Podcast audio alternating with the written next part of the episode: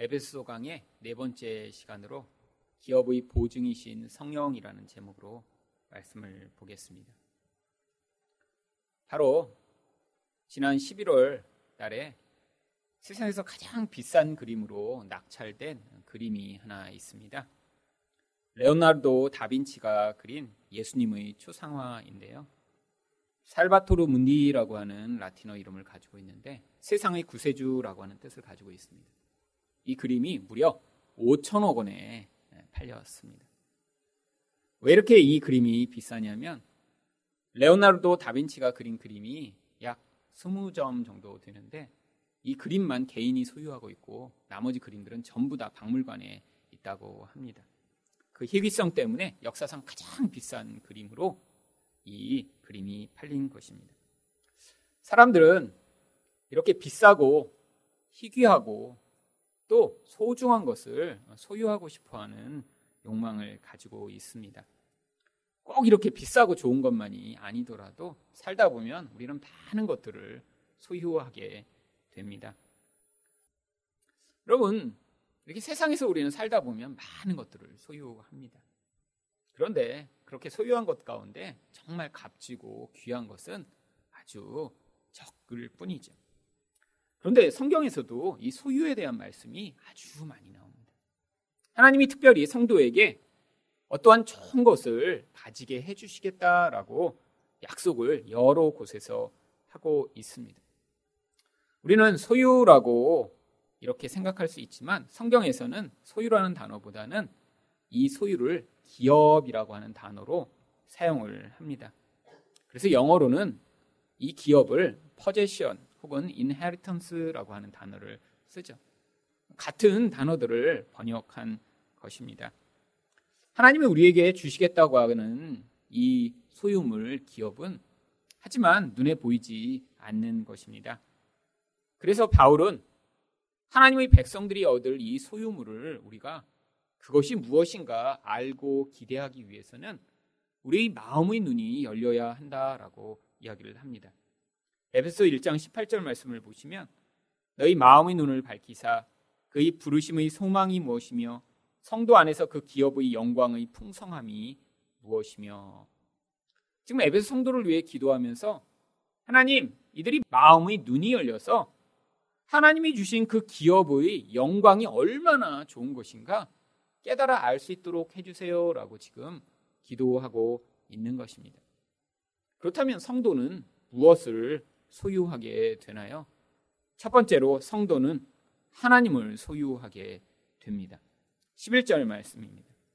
모든 일을 그의 뜻의 결정대로 일하시는 이의 계획을 따라 우리가 예정을 입어 그 안에서 기업이 되었으니 많은 내용이 나오지만 앞부분에 나오는 내용은 요약하면 하나님이 주권적으로 우리를 택하셨다라는 것을 지금 그의 뜻의 결정대로 일하시는 이의 계획을 따라라고 이렇게 길게 번역을 하고 있습니다. 하나님이 선택하셨다라는 거예요.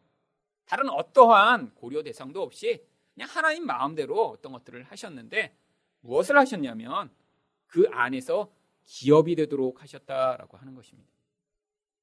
여기 기업이 되다라고 하는 것은 제비를 뽑아서 누구누구에게 할당하다라고 하는 원어적인 뜻을 가지고 있습니다. 하나님이 우리를 자기의 기업으로 뽑아 가지셨다라고 이야기를 하는 것이죠. 아니, 예수를 믿으면 어떤 좋은 것을 주신다면서 우리가 하나님의 소유물이 된다니요. 아니, 하나님이 우리의 소유물이 되시는 것이 아닌가요? 우리가 하나님의 소유가 되는 것인가요? 사실 성경에는 이 두 가지를 병행해서 이야기하고 있습니다. 우리가 하나님의 소유가 된다는 것은 단순히 물건처럼 하나님 우리를 가지신다라고 하는 것이 아닙니다. 하나님의 소유가 된다는 것은 하나님에게 속해서 하나님의 아들로서의 권리를 가진 상속자가 된다라고 하는 것이죠. 그래서 로마서 8장 17절은 자녀이면 또한 상속자 곧 하나님의 상속자여 그리스도와 함께한 상속자니. 하나님에게 속해야 하나님의 것을 우리가 받을 수 있는 상속의 권한을 가지게 된다라고 하는 것이죠. 그래서 하나님께 이렇게 속한 자에게는 하나님이 하나님에게 속한 모든 것을 그 상속자에게 주신다라고 이야기를 합니다. 출애굽기 19장 5절입니다. 세계가 다 내게 속하였나니 너희가 내 말을 잘 듣고 내 언약을 지키면 너희는 모든 민족 중에서 내 소유가 되겠고. 일단 하나님이 뭐라고 말씀하시죠? 온 세상이 다 자기 것이래요. 그런데 너희가 언약을 잘 지키면 결과가 무엇이냐면 너희가 나의 소유가 되겠다라고 말씀하십니다. 온 세상이 하나님의 것인 것과 바로 이스라엘 백성이 하나님의 소유가 되는 것과 무슨 관계가 있나요? 바로 이 상속의 의미가 그 안에 담겨 있는 것입니다. 이스라엘 백성들이 하나님의 언약 가운데 있으면 하나님에게 속한 자가 돼서 하나님의 상속자가 되면서 온 세상을 소유하신 그 하나님의 소유권을 우리가 함께 이양받게 된다라고 하는 뜻이죠. 그래서 성경은 바로 우리가 하나님의 기업이며 또한 하나님이 우리의 기업이라라고 이렇게 병행해서 계속 사용하고 있는 것입니다. 그래서 성경 신명기 9장 29절 말씀을 보시면 그들은 주의 큰 능력과 표심팔로 인도하여 내신 주의 백성 곧 주의 기업이로 소이다 하였노라.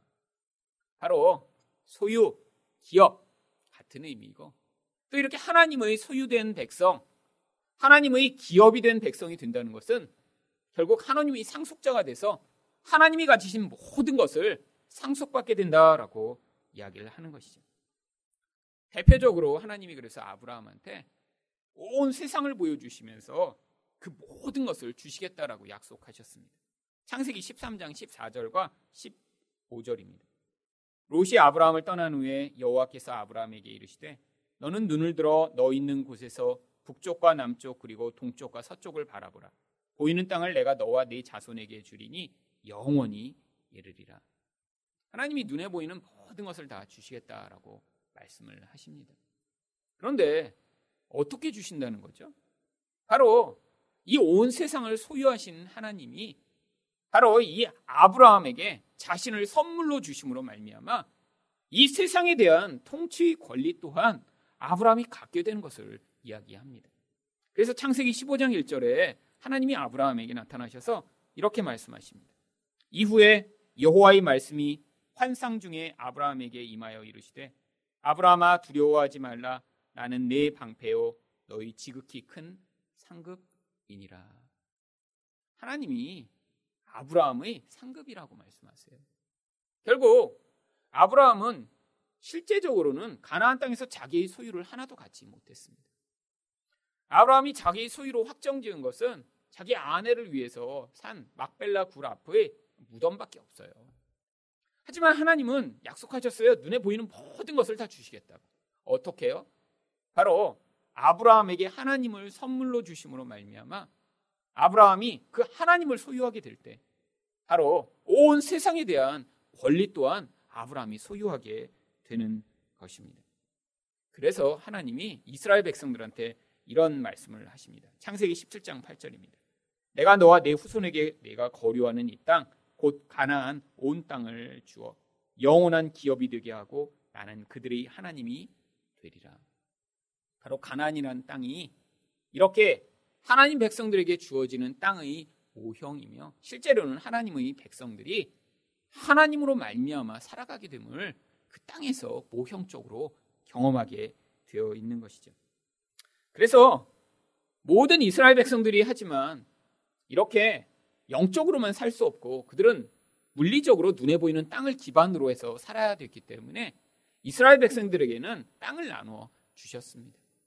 하지만 그 이스라엘 백성 가운데 하나님 나라의 백성들의 삶을 모형하는 제사장들과 레위인들한테는 땅을 주시지 않고 하나님으로부터 나오는 생명으로 살아가는 그것이 무엇인가를 보여주시도록 그들은 하나님이 그들의 기업이 되신다라고 약속을 주십니다. 민수기 18장 20절입니다. 여호와께서 또 아론에게 이르시되 너는 이스라엘 자손의 땅에 기업도 없겠고 그들 중에 아무 분깃도 없을 것이나 내가 이스라엘 자손 중에 내 분깃이요 내 기업이니라. 사실 복잡한 것 같지만 다시 정리를 해서 쉽게 말씀드리면 이 온 세상은 다 하나님 거예요. 그런데 우리가 이 세상의 어떤 부분을 내가 가지면 사실 그, 그 하나밖에 갖지 못합니다. 근데 우리가 하나님을 소유한 자가 되면 하나님이 가지신 나머지 모든 것도 다 상속하는 상속자가 돼서 모든 것을 가지게 된다라는 것이죠.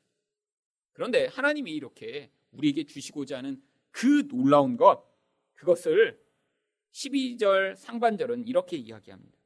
이는 우리가 그리스도 안에서 전부터 바라던. 여러분, 정말 여러분 그래서 하나님을 이렇게 전부터 바라고 계셨나요? 하나님이 너무나 사모되고 열망되고 계셨나요? 사실은 이건 영적 차원에서 이야기를 하는 것입니다. 언제 전을 이야기하는 것인가요? 바로 옛사람이 우리 안에 들어오기 전, 죄가 들어오기 전에 아담이 하나님과 누리던 그 상태예요.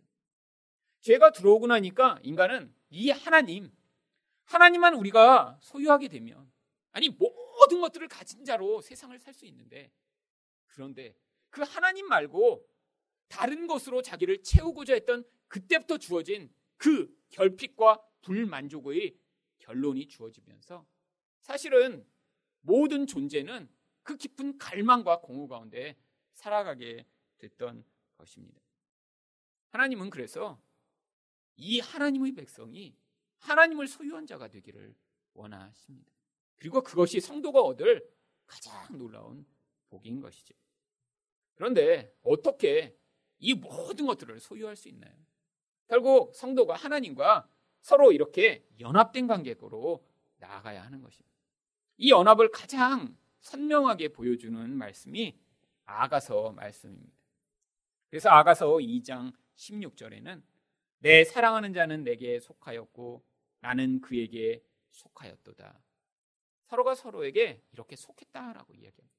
이게 성경이 얘기하는 바로 나는 너희 소유고 또 당신은 나의 소유입니다라고 고백하는 서로가 서로에게 속한 관계죠. 여러분 부부가 된다는 건 서로가 이렇게 같은 것을 공유하는 사이가 되는 것입니다. 근데 요즘은 부부들이 결혼을 해도 서로 이렇게 공유하지 않는 부부들이 많이 있다고 그래요. 왜죠? 언제 헤어질지 모르니까요. 또 서로의 경제적인 것을 이렇게 간섭하고 귀찮게 하면 서로 불편하니까요. 그래서 요즘의 한 3분의 1 정도의 부부는 서로의 생활비를 공통으로 모아놓는 통장을 따로 만들고요. 자기 월급은 서로 얼마 받는지도 이렇게 밝히지 않는데요. 그래서 너도 100만 원 내, 나도 100만 원 낼 테니까. 그래서 지금 우리 공통 생활비로 쓰자 그래서 그것만 같이 쓰고 나머지는 자기들이 관리하고 자기들이 원하는 거 쓰는 거죠. 여러분 이건 부부가 아니에요. 동거인이죠. 서로 하숙하면서 자 우리 생활비 서로 분담하자라고 하는 이런 삶이죠. 그럼 부부라는 게 무엇인가요? 서로가 서로에게 속한 것입니다.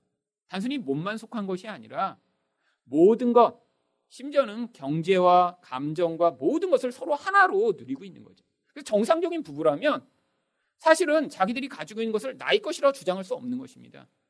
심지어 그래서 성경에서 배우자의 몸도 자기 것이라고 주장할 수 있다라고 이야기를 하죠. 결국 아내는 남편의 것이고 남편은 아내의 것이라는 거예요.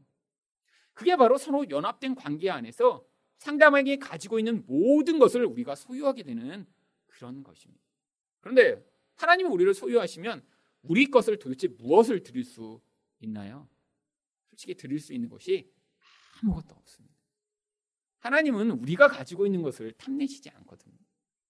여러분이 아무리 좋은 오리털 오바를 갖고 계셔도 하나님이 탐내시지 않습니다. 아니 집에 결혼 때 받은 다이아몬드 반지가 그래도 우리 집에 가보다 라고 하시는 분도 하나님 것 탐내지 않았어요. 하나님이 우리에게 그래서 요구하시는 것은 사실 하나님의 것을 성령으로 우리에게 주신 뒤에 바로 그것을 하나님이 다시 가져가시고자 하는 것이죠. 그래서 요한복음 14장 20절에 하나님과 하나님 백성이 어떻게 이런 연합된 관계로 나아가는지 이렇게 얘기합니다. 그날에는 내가 아버지 안에 너희가 내 안에 내가 너희 안에 있는 것을 너희가 알리라. 참 이상한 관계죠. 여러분 이건 물리적으로는 해결이 어려운 것입니다. 아니 내가 너 안에 예수님이 우리 안에 계시대요. 그래도 또 어떻게 돼요? 또 예수님은 또 아버지 안에 계시대요. 그리고 나서 또 그분들이 우리 안에 또 계시대요. 그러면서 이제 이 요한복음에는 더 복잡하게 나옵니다. 거기 성령도 끼어드세요. 사실은 여러 존재가 한꺼번에 존재하는 같은 공간을 점유하는 것 같은 이런 이상한 이야기예요. 이게 바로 영적 차원에서 연합을 이야기하고 있는 것이죠. 서로에게 서로가 속한 상태예요. 하나 된 상태예요. 그런데 왜 하나님이 아무것도 가진 것이 없는 우리들을 필요로 하신 것일까요? 우리 각자 각자에게 바로 이 하나님의 영, 예수의 영을 부어 넣으셔서 그 각자의 삶과 인격을 통해 나타나는 다양한 모습 안에 그 안에서 하나님의 영광이 드러나도록 하시고자 하는 것입니다. 그래서 12절 하반절이 이렇게 끝납니다. 그의 영광의 찬송이 되게 하려 하심이라. 여러분, 하나님의 영의 본질은 다 똑같아요. 하나님의 영광의 본질을 다 가지고 있습니다. 그런데 우리 하나님은 사랑이시기 때문에 그것을 자기 혼자 가지고 계시고자 하지 않는 거예요. 모두에게 나눠주셔서 각자마다 다른 삶과 인격을 통해 그 본질은 동일하지만 다른 결과물들, 다른 모양을 가진 그런 작은 예수들을 만들어내요. 각자 각자 보시면서 어 아름답다. 어 아름답다. 어 저것도 아름답네라고 하나님이 그 하나님의 영광을 보시기를 원하시는 거죠. 마치 뭐와 같냐면요. 여러분 여름에 이렇게 아이스 케이크를 만드는데 요즘은 얼음 틀도 이렇게 여러 종류의 얼음 틀이 나옵니다. 그래서 이렇게 네모난 얼음 틀만 넣는 게 아니라 요새 뭐 동물 모양도 있고 인형 모양도 있고 그래서 거기다가 뭐 주스나 거기에 넣을 뭐 맛있는 것을 이렇게 부어서 넣고 그다음에 얼음틀로 그것을 냉동고에 넣어서 얼리고 나면 나중에 얼음이 다 다양한 모양이 만들어져요. 아, 같은 재료로 만들었습니다. 뭐 거기다 딸기 주스를 넣어서 만들었으면 내용물은 다 딸기 주스예요. 근데 모양이 다 달라요. 어떤 것은 곰 모양, 어떤 것은 호랑이 모양. 그래서 그 다양한 모양이 아름다운 것이죠. 마치 그런 거예요. 하나님이 우리 안에 성령이라고 하는 하나님의 영을 주셔서 그것이 나타내는 그 아름다움이 하지만 각자의 모습을 가지고 온 세상에 드러나므로 그것으로 우리 하나님이 어떠하신 분이신가 드러내시고자 하는 것입니다. 그런데 어디에서 이런 하나님의 모습을 드러내시기를 원하시는 것일까요? 바로 마태복음 5장 5절입니다. 온유한 자는 복이 있나니 그들이 땅을 기업으로 받을 것이며 누가 땅을 기업으로 받나요? 바로 온유한 자들이요. 하나님의 마음과 같은 마음을 가진 자들이요.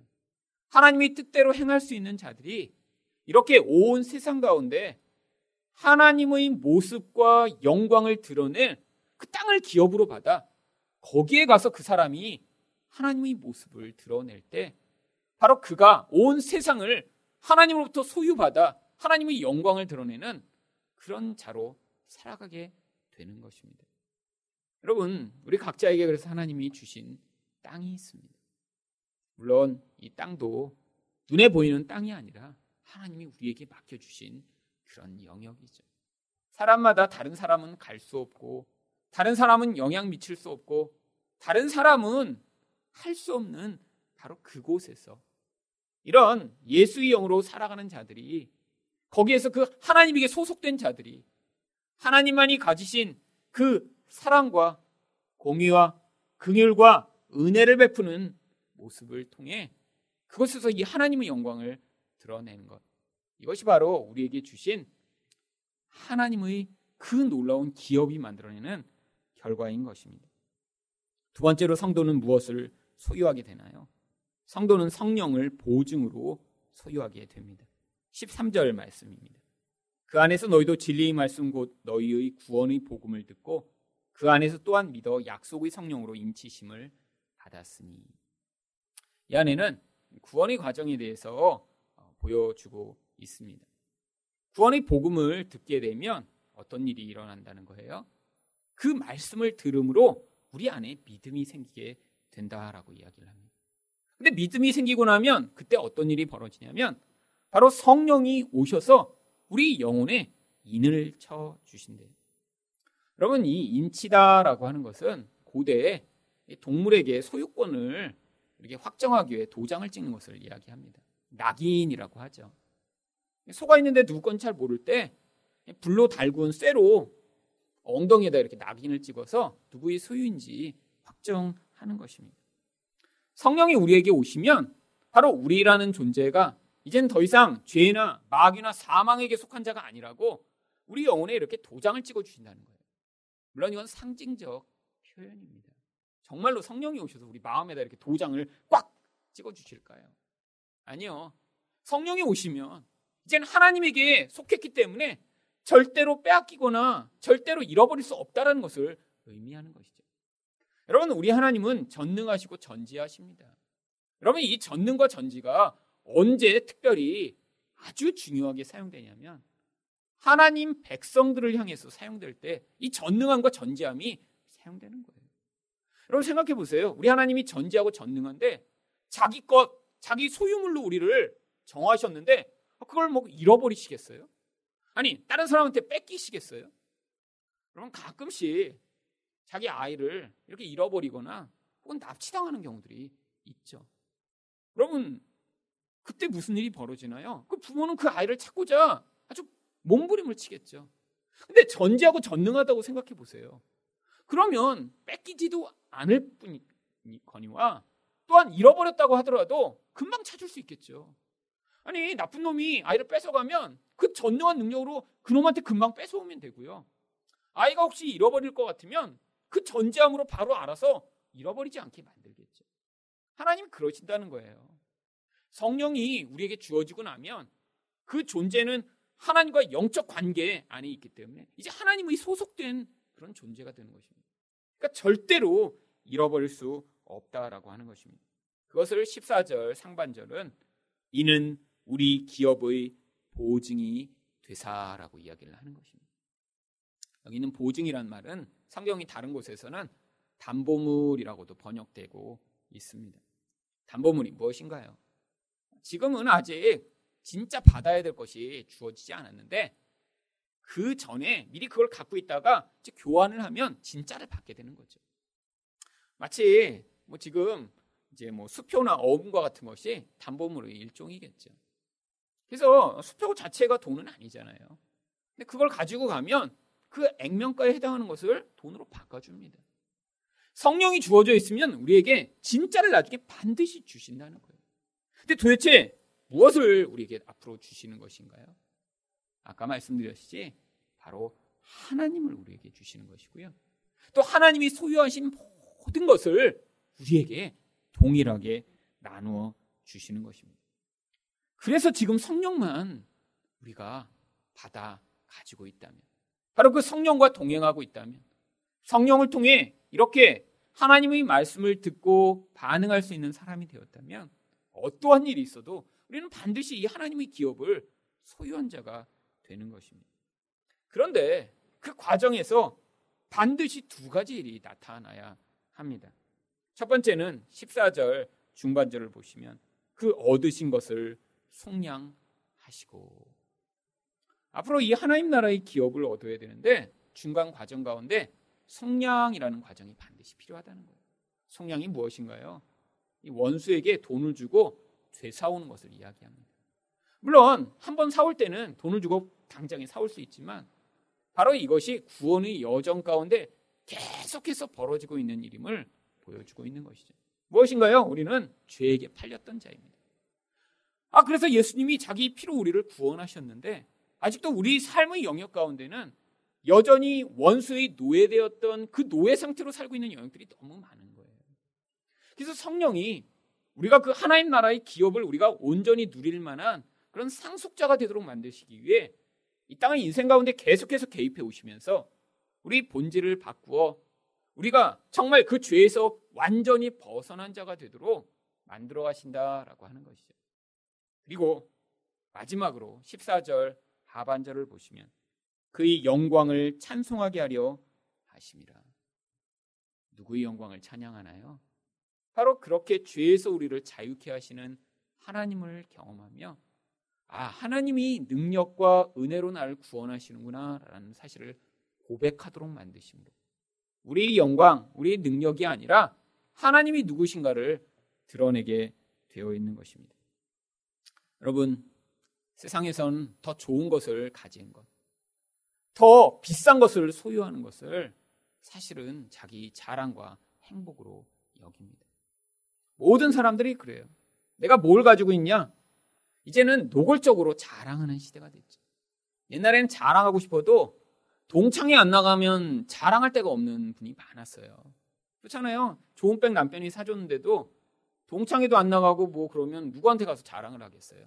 그냥 집에서 자기 거실을 놓고 자기 혼자 보면서 이제 기뻐하는 수준이었죠. 근데 이 시대는 어떤가요?